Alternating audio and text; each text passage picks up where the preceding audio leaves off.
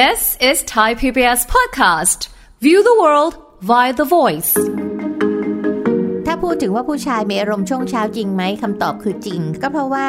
ตอนเช้าเนี่ยผู้ชายจะมีการสะสมของฮอร์โมนเทสโทสเตอโรนนะคะซึ่งมันจะหลั่งในขณะที่เขาหลับเนี่ยมันก็จะมีอารมณ์เยอะจึงทำให้อยากมีเพศสัมพันธ์ในช่วงเช้าส่วนผู้หญิงเนี่ยนิยมและชื่นชอบการมีเซ็กส์ในช่วงเย็นเนื่องจากสิ่งแวดล้อมหลายๆอย่างนะคะแล้วก็มีอารมณ์สูงสุดในช่วงก่อนมีฤดูก็เพราะว่าช่วงก่อนมีฤดูเนี่ยไข่มันจะสุกใช่ไหมคะไอ้ช่วงที่ไข่สุกในธรรมชาติมันก็จะอยากให้เกิดการผสมพันธุ์อันนี้ธรรมชาติเขาสร้างมาเพราะนั้นผู้หญิงก็จะมีอารมณ์แบบนั้นฟังทุกเรื่องสุขภาพอัปเดต ทุกโรคภัยฟังรายการโรงหมอกับดิฉันสุรีพรวงศ์สถิตย์พรค่ะ This is Thai PBS podcast สวัสดีค่ะคุณผู้ฟังคะขอต้อนรับเข้าสู่รายการโรงหมอทาง Thai PBS podcast ค่ะวันนี้มาพบกันเช่นเคยนะคะติดตามสาระกันได้วันนี้คุยกันถึงเรื่องของ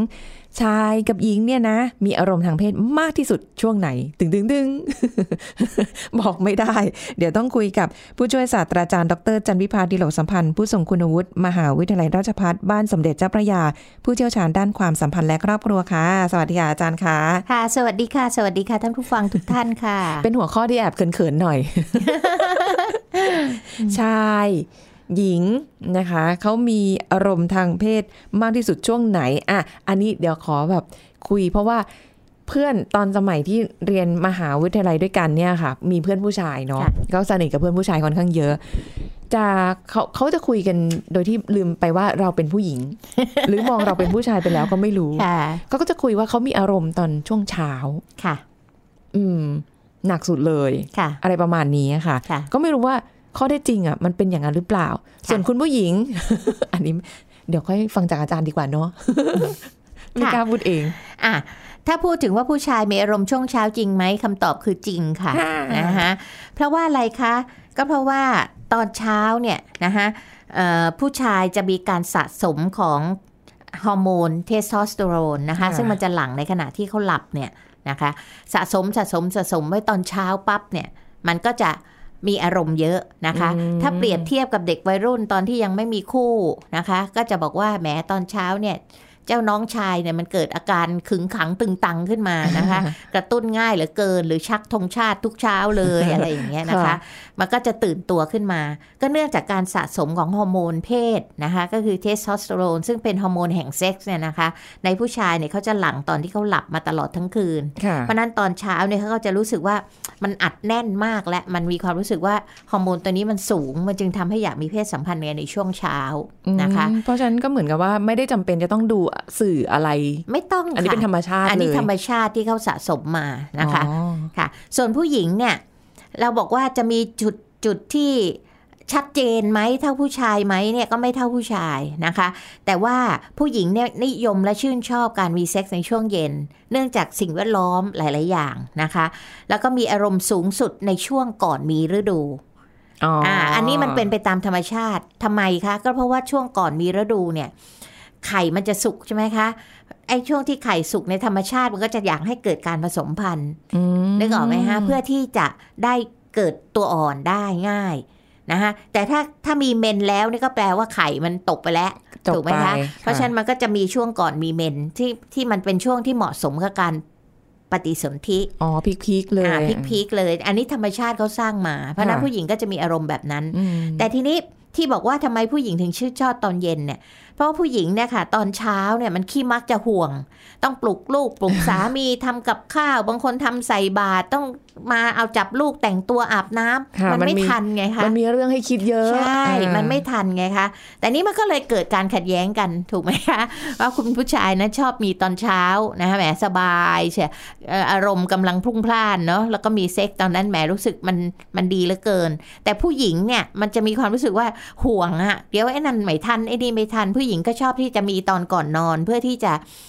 ไม่ต้องไปห่วงอะไรลูกเต้าก็เข้านอนแล้วภารกิจตอนเย็นก็เสร็จแล้วแหมกำลังจะนอนหลับสบายไปนะคะหลังจากมีเซ็กส์อะไรอย่างเงี้ย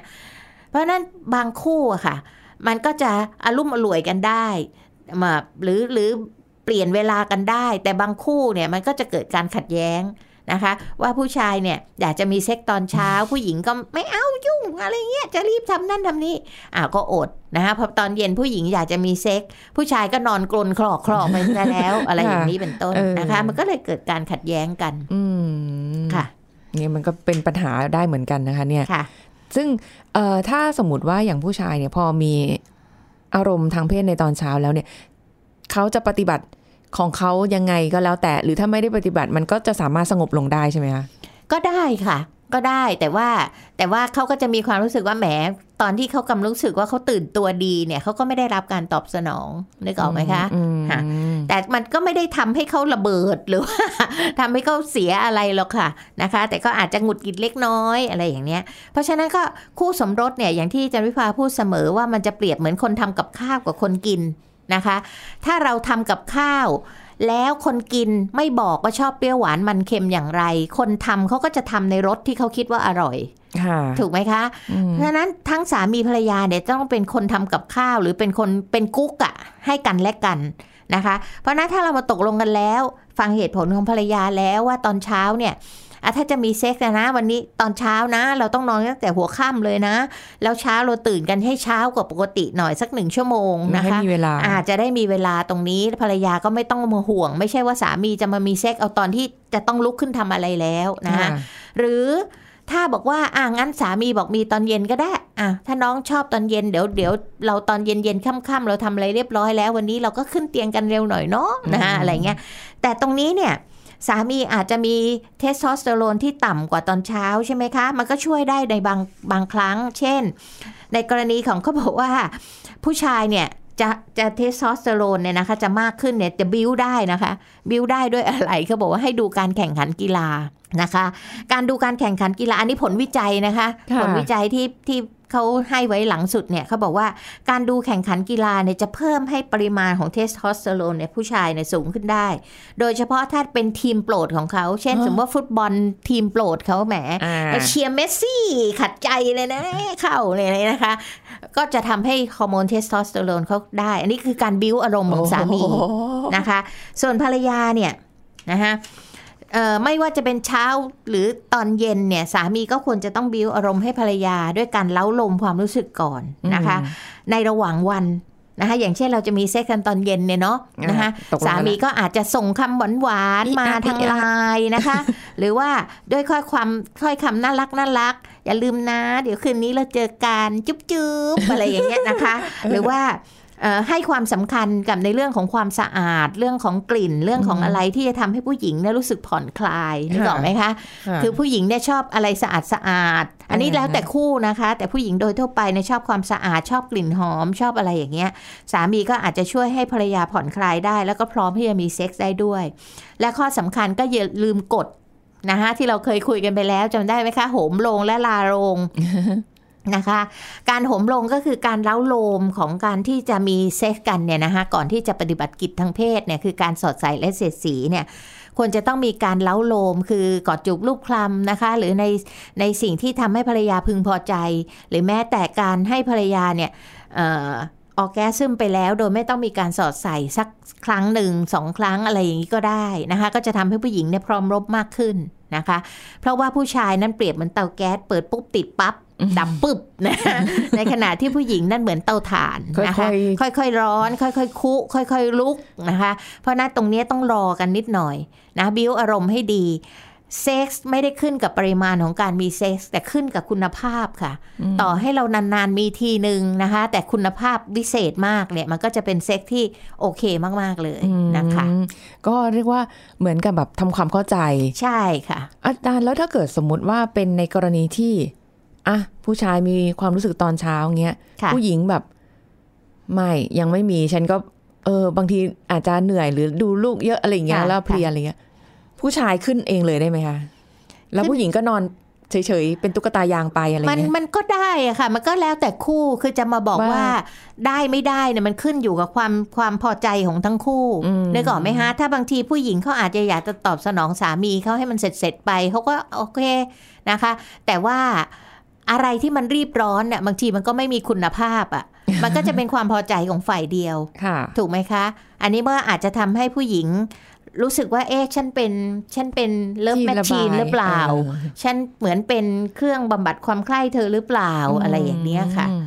นะคะเพราะฉะนั้นมันก็ต้องดูด้วยกันทั้งสองฝ่ายว่าพอใจไหมนะคะคือบางคู่เนี่ยผู้หญิงเหนื่อยมากๆเขาก็น้องไม่ต้องพี่ทำเองอะไรอย่างนี้ก็แล้วแต่ค่ะแต่ว่ามันขึ้นกับความพอใจของทั้งคู่จะเอาอะไรเป็นบรรทัดฐานไม่ได้นะคะมันต้องคือเซ็กที่ดีเนี่ยคือเซ็กที่ you okay I okay we are okay นะคะค่ะจะมาบอกว่าอย่างนี้ได้ไหมอย่างนั้นได้ไหมต้องถามคู่ก่อนนะคะอย่างนี้เป็นต้นคือสร้างเงื่อนไขเยอะก็ไม่ดีใช่มันก็มีผลต่ออารมณ์และความรู้สึกใช่ค่ะยิ่งถ้าเกิดว่าคนนึงมีความรู้สึกอีกคนนึงไม่เล่นด้วยเนี่ยโอ้โหมันก็ลำบากกันใช่ใช่เพราะนั้นก็ต้องมาตกลงกันเพราะมันก็มีทางออกหลายๆอย่างนะคะเช่นเราเคยพูดกันถึงเรื่อง sex after cost จำได้ไหมคะนะคะก็คือการมีเซ็กซ์ที่โดยไม่มีการสอดใส่เสียดสีแบบนั้นก็ได้แต่ว่าอาจจะสำเร็จความใคร่ให้กันและกันโดยการใช้มือใช้ปากอะไรก็แล้วแต่อย่างนี้เป็นต้นนะคะก็อยู่ที่ความพอใจค่ะเพราะฉะนั้นก็เราได้รู้ไปแล้วว่าชายหญิงมากที่สุดช่วงไหนแต่ว่ามันมาสำคัญตอนกระบวนการในการที่บอกพอเรามีความรู้สึกเหมือนกันเดียวกันแล้วคุยตกลงกันได้ว่าเอาแหละยืดหยุ่นกันไปในช่วงเวลานั้นเวลานี้อาจจะตรงเวลาบ้างหรืออาจจะเหลื่อมล้ำของฝ่ายใดฝ่ายหนึ่งบ้างเนี่ยในกระบวนการในระหว่างทางสำคัญกว่าเยอะเลยใช่ค่ะมันไม่ได้บอกว่าเอ้ยตอนเช้าต้องดีที่สุดนะหรือตอนกลางคืนก่อนนอนต้องดีที่สุดนะคือมันดีแหละมีเซ็กแล้วได้เขาเรียกอะไรนะคะได้ปลดปล่อยออกมามันมีความสุขมันนำแบบมีผลดีต่อหัวใจร่างกายอะไรต่างๆแล้วเราเคยคุยกันไปถึงประโยชน์ของการมีเซ็กซ์แล้วจำได้ไหมคะแต่ต้องเป็นเซ็กซ์ที่มีคุณภาพเนาะนะคะมีอีกอย่างนึงค่ะคุณสุริพรที่มีคนเขาทำสำรวจแล้วก็วิจัยไว้นะคะในช่วงของเวลาเมื่อกี้เราพูดกันถึงเช้าสายบ่ายเย็นใช่ไหมคะเขาบอกว่าผลสำรวจล่าสุดเนี่ยบอกว่าคนที่อายุตั้งแต่20ถึง29คือก่อน30เนี่ยนะคะมักจะเป็นช่วงวัยของการมีเขาเรียกว่าวัยเจริญพันธุ์เนาะแล้วก็มีความต้องการหรือมีอารมณ์เพศในตลอดเวลาเลยนะคะขึ้นอยู่โอกาสและก็ความเหมาะสมนะคะเขาก็เลยบอกว่ามักจะชอบมีเซ็กตอนบ่ายๆประมาณสักบ่ายสามอันนี้นะคะอันนี้คือความชอบ อันนี้คือผลสำรวจนะคะค่ะแล้วก็ถ้าอายุ30อัพขึ้นไปเนี่ยนะคะถึง39คือก่อน40เนี่ยเขาชอบมีตอนเช้านะคะแต่ในสำรวจนี่ไม่ได้บอกนะคะว่าเป็นปริมาณของผู้ชายเท่าไหร่ผู้หญิงเท่าไหร่เขาเอารวมของคนที่กลุ่มอายุนี้นะคะแต่เขาไม่ได้แยกเพศมาเขาบอกคนที่กลุ่มอายุเนี่ยเขาบอกว่าวัยเนี้ยนาฬิกาชีวิตมันจะเริ่มเร็วนะคะเพราะฉะนั้นก็เลยทำให้อยากจะมีหรือปริมาณของอารมณ์เพศหรืออารมณ์ความต้องการทางเพศเนี่ยจะสูงสุดก็คือในช่วงเช้านะคะพออายุ 40ถึง 49เนี่ยค่ะจะล่นลงมาเป็นประมาณสัก 4 ทุ่มละ4 ทุ่มกว่านะคะเพราะว่าเป็นอายุมากขึ้นก็จะชอบตื่นเช้ามากขึ้นนะคะก็เลยทำให้เข้านอนไวนะคะพอเข้านอนไวเสร็จแล้วเนี่ยก็นิยมที่จะมี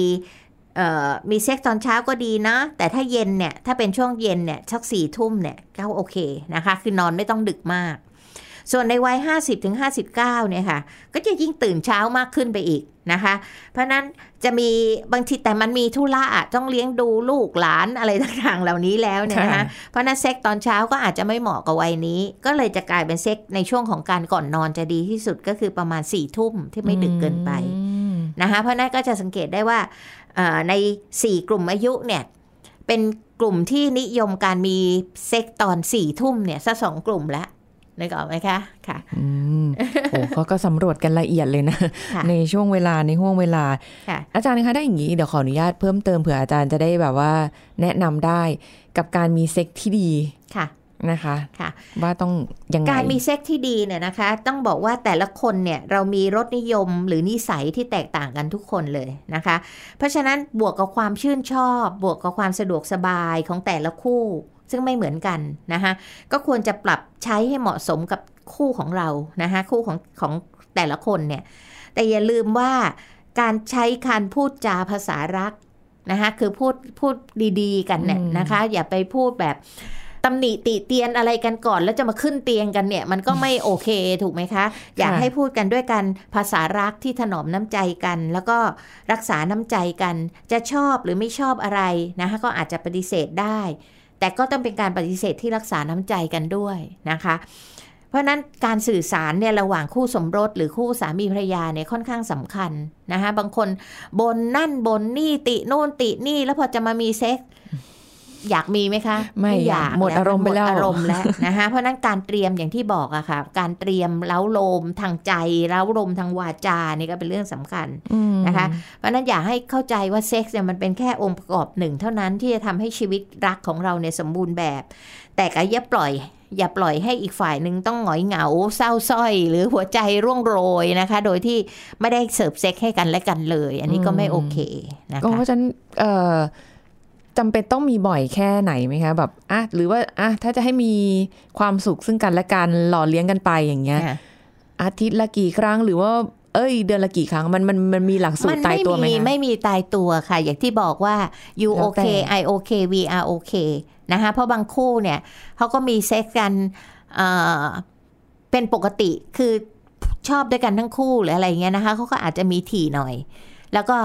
บางคู่เขาก็อาจจะแค่เดือนละครั้งเดือนละ2ครั้งแต่เขาเป็นเซ็กที่มีคุณภาพบางคู่เขาก็ไม่มีเซ็กแบบสอดใส่กัน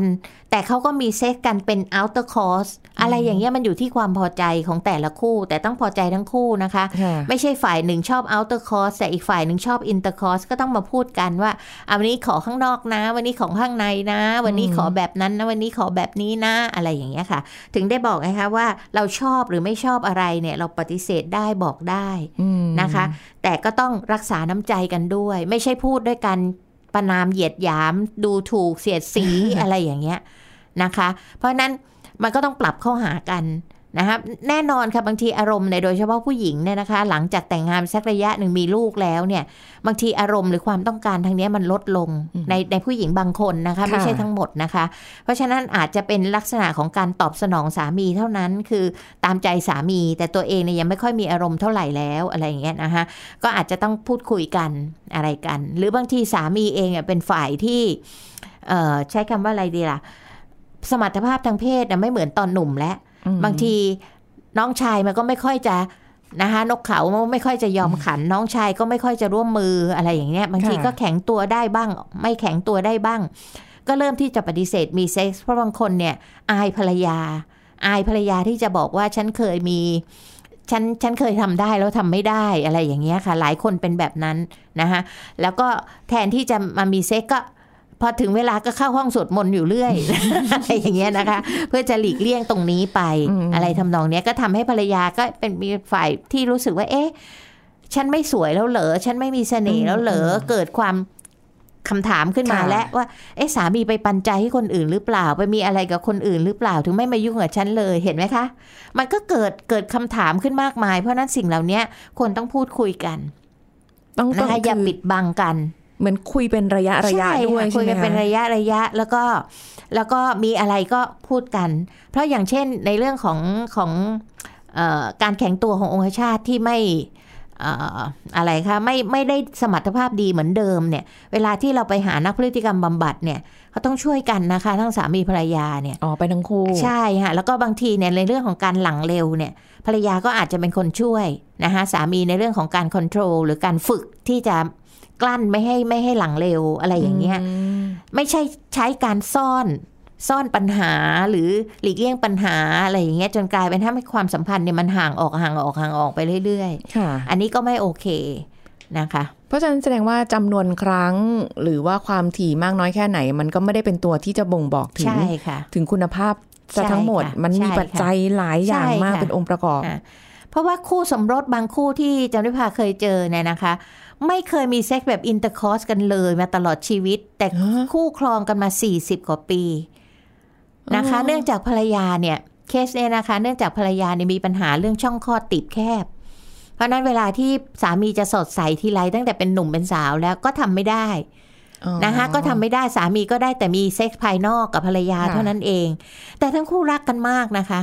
รักกันมากแล้วก็อยู่ด้วยกันจนตายจากไปสามีเขาก็พอใจแค่นั้นแต่ก็ไม่มีลูกด้วยกันนะคะแต่มารู้เอาตอนที่คุณตาเสียไปแล้วแล้วก็คุณยายเนี่ยมาตรวจนะคะแล้วก็ถึงได้รู้ว่า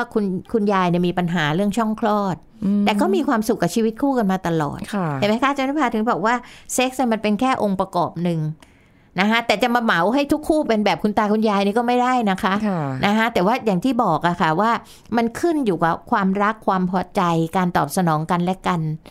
นะคะการเกื้อกูลกันการสื่อสารระหว่างกันระหว่างคู่สมรสเนี่ยสำคัญมากมันก็เหมือนกับปฏิเสธไม่ได้ว่าเอาแหละมันมีความรักแล้วมันก็ต้องมีเรื่องของเซ็กซ์เข้ามาเกี่ยวข้องเซ็กซ์ก็สำคัญในความสัมพันธ์ที่จะไปต่อเรื่อยๆแล้วอย่างแบบว่าในช่วงอายุวัยที่อาจารย์เมื่อกี้บอกไปอะค่ะอย่างแบบก่อน30ก่อน40ก่อน50เนี่ยมันก็มีผลในการที่ทำให้ความถี่หรือความสม่ำเสมอเรื่องนี้มันอาจจะค่อยๆห่างออกไปแต่ก็ต้องบอกกันไม่งั้นเดี๋ยวอีกฝ่ายจะแบบเอ๊ะก็ให้ท่านผู้ฟังลองสังเกตตัวเองคนที่แต่งงานช่วงใหม่ๆเนี่ยมันก็จะขี้มักจะมีเซ็กกันบ่อยๆใช่ไหมคะแต่พอเราเริ่มโตขึ้นอายุมากขึ้นมีกิจการงานมากขึ้นมีลูกแล้วอะไรเงี้ยความสัมพันธ์หรือการมีเซ็กมันก็ห่างออกแต่เราก็ยังรักกันอยู่ไงถูกไหมคะแต่ว่ามันไม่ได้ถี่มันตอนเป็นหนุ่มเป็นสาวอะไรอย่างเงี้ยค่ะแล้วลูกเล่นหรือว่าในรูปแบบต่างๆอะไรเงี้ยมันควรที่เอามาเสริมเพิ่มเติมไหมคะก็ควรค่ะนะคะอย่างเรื่องของเซ็กส์ทอยเรื่องของอะไรพวกนี้จันวิภาไม่เคยปฏิเสธหรือว่าไม่เคยที่จะบอกว่ามันเป็นเรื่องเลวร้ายนะคะหรือแม้แต่ในเรื่องของการบิ้วอารมณ์ด้วยสินค้าเพศพาณิชย์ทั้งหลายเนี่ยนะคะไม่ว่าจะเป็นสื่ออะไรต่างๆเนี่ยมันก็ช่วยคู่สมรสได้นะคะเพราะฉะนั้นก็เอาเท่าที่เราพอใจนะคะเท่าที่เราพอใจแล้วทั้งคู่รับได้ก็โอเคนะคะไม่ว่าจะเป็นเรื่องของการปรับสิ่งแวดล้อมนะคะในเรื่องของการปรับการแต่งตัวจะมีลูกเล่นเพิ่มหรือว่าหาของเล่นอะไรมาเสริมสร้างในเรื่องของการสร้างอารมณ์ทางเพศก็ได้เหมือนกันอาจารย์ถ้าเกิดอย่างนี้เราไปใช้ของพวกนี้หรือว่าอาจจะเป็นพวกเซ็กทอยอะไรพวกนี้ค่ะมันไม่ได้เป็นการบ่งบอกถึงความที่แบบอาจจะทำให้อีกฝ่ายรู้สึกว่าเอ้ยไปเน้นตรงนั้นมากเกินไปหรือเปล่าที่จะมาเล่นหรืออะไรแทนที่จะแบบก็ต้องคุยกันไงคะต้องคุยกันทุกอย่างไม่ใช่อยู่ๆก็คว้านี่ขึ้นมานะคะต้องบอกว่าวันเนี้ยผมมีของเล่นใหม่นะเดี๋ยวเผื่อจะช่วยให้เราได้ใช้เวลาได้ยาวขึ้นอีกนิดนึงหรือลองไหมของเล่นชิ้นนี้ถ้าคุณรับไม่ได้ก็ไม่เอาอะไรอย่างเงี้ยค่ะลองดูหน่อยดีไหมอะไรอย่างเงี้ยแต่ต้องเป็นของเล่นที่แบบว่าไม่อันตรายนะคะต้องไม่อันตรายไม่มีบาดคมที่จะทำให้เกิดบาดแผลอะไรทั้งสิ้นแล้วก็ต้องทั้งคู่ต้องพร้อมใจกันใช้นะคะยินยอมพร้อมใจไม่ใช่เป็นการบังคับแล้วก็อันตรายในเรื่องของบาดแผลหรือว่าอันตรายในเรื่องของความสกปรกความสะอาดเนี่ยก็ต้องดูแลค่ะคือก็วิธีการก็แตกต่างออกไปแต่ว่าไม่ได้แบบอย่างบางคนอาจจะรุนแรงหน่อยค่ะหรืออะไรเงี้ยอาจจะมีแบบมีให้ดูให้เห็นว่าใช้อุปกรณ์บางอย่างแล้วมันดูแบบโอ้โหซาดิสเหลือเกินเอ้ยมันรุนแรงเหลือเกินต้องให้รับได้นะคะต้องให้รับได้หมายว่าชอบไหมถ้าไม่ชอบก็ไม่ใช้อะไรอย่างนี้เป็นต้นนะคะเห็นแปลกดีลองดูหน่อยไหมอะไรอย่างเงี้ยค่ะมันก็จะเสริมสร้างเพราะว่าการตื่นตัวทางเพศเนี่ยพออายุมากขึ้นการตื่นตัวมันก็จะน้อยลงมันจะไม่ไวเหมือนแหมปุ๊บปั๊บเหมือนตอนเราเป็นหนุ่มเป็นสาววัย20กว่าหรอกนะคะอะไรอย่างเงี้ยค่ะทำไมของพวกนี้มันไม่อยู่นานๆคะเพราะงั้นก็กลายเป็นว่าถ้าสมมติเอาอย่างเอาอวัยวะเพศเทียมมาเล่นอย่างเงี้ยค่ะอาจารย์ผู้หญิงใช้อวัยวะเพศเทียมชายผู้ชายเล่นอวัยวะเพศเทียมถูกละหญิงอะไรเงี้ยเขาจะไม่ไปติดใช่ไหมคะจนแบบเอ้ยไม่เอาของจริงละมันไม่ถึงกับอย่างนั้นละค่ะไม่ใช่จุกนมเด็กนี่ติดคาปากแต่ว่ามันอาจจะช่วยเสริมสร้างชีวิตคู่ได้เอายกตัวอย่างเช่นผู้ชายเริ่มเกิดภาวะของการแข็งตัวไม่ได้ตลอดอย่างเงี้ยนะคะการองคชาตแข็งตัวไม่ได้ตลอดในระยะสั้นเนี่ยเราอาจจะเอาของจริงมาช่วยโทษค่ะเอาของปลอมมาช่วยเอาของเล่นเนี่ยมาช่วยผู้หญิงให้ไต่อารมณ์ให้ได้ก่อนนึกออกไหมคะไต่อารมณ์ให้ถึงพีคที่ใกล้จะออร์แกซึมแล้วก็เอาของจริงมาเปลี่ยนนึกออกไหมคะไม่ใช่แบบว่าใช้อันนั้นอย่างเดียวไปเลยก็จะทำให้ผู้หญิงเนี่ยรู้สึกดีขึ้นผู้ชายก็จะรู้สึกดีขึ้นว่าเขาสามารถทำให้ผู้หญิงเนี่ยออกแอซึมได้แต่ก่อนหน้านั้นเนี่ยก็ใช้เจ้าเซ็กส์ทอยเนี่ย มาเป็นตัวเสริมอารมณ์ก่อนอย่างนี้เป็นต้นค่ะแล้วการใช้พวกยาปลุกเซ็กหรืออะไรเงี้ยมันอันนี้ถ้าถามจันวิภาไม่ค่อยเห็นด้วยกับการใช้ยาปลุกเซ็กส์นะคะใช้ฝีมือเราเองดีกว่าค่ะนะคะก็คือในเรื่องของการสัมผัสในเรื่องของอะไรต่างๆเหล่านี้เพราะยาปลุกเซ็กส์พวกนี้มันไม่โอเคอ่ะมันใช้ในทางที่ไม่ถูกต้องมากกว่าแล้วบางทีมันก็จะมีความรู้สึกแบบหลับตื่นมัวเมาอะไรอย่างเงี้ยนะคะมันไม่น่าจะโอเคยกเว้นว่าผู้ชายคนนั้นมีปัญหาในเรื่องของเส้นเลือดนะคะที่เขาใช้ไวอากร้าใช้อะไรกันพวกเนี้ยนะคะก็คือจริงๆแล้วเนี่ยเราพบว่าคนที่ใช้ไวอากร้าเกินกว่า 60% ที่ได้ยาปลอมมานะคะแต่ว่ามีความรู้สึกว่าพอฉันกินยานี้แล้วฉันจะฮึกเหิมมันก็เลยไหมฮะมันก็เลยเกิดการฮึกเหิมจริงๆเพราะเชื่อว่ายานี้มันดีฮะแต่ว่าถ้าไวอากร้าเนี่ยคนที่ไม่ได้มีปัญหาเรื่องเส้นเลือดไปใช้เนี่ยนะคะคุณสุริพรนึกออกใช่ไหมคะว่าเส้นเลือดที่ไปเลี้ยงองคชาตเนี่ยมันจะทำให้องคชาตตื่นตัวและแข็งตัวเนี่ยมันจะต้องตีบตัวทำให้เลือดคั่งในเส้นเลือดในองคชาตแต่คนที่มีปัญหาในเส้นเลือดเนี่ยคือมันไม่ยอมตีบตัวมันก็เหมือนกันท่อประปาที่ทะลุทะลวงเข้าออกเท่ากันมันก็ไม่เกิดการแข็งตัวนึกออกไหมคะเพราะฉะนั้นคนที่เป็นโรคนี้ใช้ไวอากร้าได้ผลแต่ถ้าคนที่ไม่ได้เป็นนะคะก็เหมือนกับคนปกติทั่วไปกินยาไปก็กินฟรีแต่เขามีความเชื่อว่าเขากินแล้วเขาจะขึงขังขึ้นมาเขาก็ขึงขังขึ้นมาความเชื่อคนเรานี่สำคัญมากนะคะเราบอกว่าเราจะทำอะไรหรือเราจะได้ผลอะไรถ้าเราเชื่อไปแล้วเนี่ยมันชนะไปแล้ว 60% อย่างเงี้ยค่ะนิดนึงค่ะอาจารย์นิดนึงเลยนะขนาดค่ะเป็นประเด็นขนาดก็ไม่เป็นประเด็นอีกอะค่ะสำหรับคู่สมรสที่มาปรึกษาที่เราเห็นตัวอย่างเนี่ยนะคะมันอยู่ที่เทคนิคมากกว่านะคะแต่ทีเนี้ยมันเป็นความเชื่ออีกเหมือนกันที่แบบว่าแหมผู้หญิงนี่ชอบให้ผู้ชายมีองคชาตใหญ่ยักษ์นะคะหรือผู้ชายเองก็จะอวดกันว่าแหมเจ้าโลกของฉันเนี่ยใหญ่เหลือเกินอะไรอย่างเงี้ยเป็นความเชื่อแต่บางคนเนี่ยใหญ่ยาวก็เปล่าประโยชน์นะคะยาวใหญ่ก็ไร้ประโยชน์ก็เพราะว่าฝีมือไม่ดีหรือว่าไม่สมดุลกันอะไรอย่างเงี้ยค่ะบางทีใหญ่เกินไปทำให้ผู้หญิงเจ็บซะมากกว่านะคะเพราะฉะนั้นมันอยู่ที่ฝีมือมากกว่าไม่ว่าจะคุณจะเล็กหรือจะใหญ่ถ้าคุณเทคนิคของการวิเทศสัมพันธ์ดีมันดีหมดอะค่ะแล้วก็บางคนเนี่ยดูขนาดปกติเนี่ยมันเหมือนจะใหญ่เนาะแต่พอมันขยายตัวมันก็ได้ขยายขึ้นมาอีกนิดเดียวแต่บางคนเนี่ยปกติดูเล็กค่ะแต่เวลาที่ขยายขึ้นมาเนี่ยกับมีปริมาตรของการขยายนี่ได้มากกว่านะคะเพราะฉะนั้นก็ทั้งหมดทั้งมวลไม่ว่าจะมีเทคนิควิธีการหรืออะไรยังไง คุยกันก่อน นะคะการสื่อสารค่ะสำคัญมากใช่โดยเฉพาะอันนี้พูดถึงคู่สามีภรรยานะจ๊ะนะคะวันนี้ขอบคุณอาจารย์จันวิภาค่ะค่ะยินดีค่ะหมดเวลาแล้วค่ะคุณผู้ฟังค่ะพบกันใหม่ครั้งหน้ากับรายการโรงหมอทาง Thai PBS Podcast ค่ะวันนี้ลาไปก่อนนะคะสวัสดีค่ะ This is Thai PBS Podcastสารพฤกษเคมีเป็นสารที่อยู่ในกลุ่มใดร่างกายขาดสารอาหารไม่ได้แต่ขาดสารนี้ได้หรือไม่ผู้ช่วยศาสตราจารย์ดร.เอกราชบำรุงพืชผู้เชี่ยวชาญด้านโภชนาการมาเล่าให้ฟังครับพฤกษเคมีก็คือสารเคมีที่พบในพืชผักผลไม้สมุนไพรต่างๆตามธรรมชาติซึ่งหลังๆเนี่ยเพิ่งมีคนเรียกกันสมัยก่อนก็ยังไม่เป็นที่ฮิตฮอตป๊อปปูล่านะต้องบอกอย่างนี้เพราะว่าคนก็จะพูดถึงอาหาร5หมู่คาร์โบไฮเดรตโปรตีนไขมันวิตามินแร่ธาตุน้ำอย่างเงี้ยแต่เราก็แบบส่วนของสารพฤกษเคมีเนี่ยมันไม่ใช่สารอาหารนะคนก็เลยอาจจะไม่ได้พูดถึงความจำเป็นความสำคัญแต่หลังๆเนี่ยมันเริ่มมีพวกผลิตภัณฑ์ที่เป็นลักษณะของผลิตภัณฑ์เสริมอาหารหรืออาหารเพื่อสุขภาพที่พูดถึงสารพฤกษเคมีเนาะหรือภาษาอังกฤษเรียกว่าไฟโตเคมีคอลเนี่ยมากขึ้นคนก็เลยเริ่มแบบพฤกษเคมีจึงเริ่มมามีบทบาทสำคัญกับสุขภาพร่างกายและมีงานวิจัยเนี่ยเพิ่มมากขึ้นนะไอ้เจ้าสารพฤกษเคมีหรือสารเคมีที่อยู่ในพืชผักผลไม้สมุนไพรทั้งหลายแหล่เราบอกว่าถ้าในแง่ของโภชนาการเนี่ยเราไม่ได้จัดเป็นสารอาหารคือขาดก็ไม่ได้ทำให้เกิดโรคสารอาหารเนี่ยคือสารที่จำเป็นเราขาดทำให้เกิดโรคเช่นวิตามินซีเราบอกเราขาดวิตามินซีนะเราจะเจ็บป่วยง่ายเราจะมีเลือดออกตามไรฟันสมัยเราเรียนมาเราจำได้ใช่ไหมครับภูมิคุ้มกันเราก็จะไม่ดีติดเชื้อได้ง่าย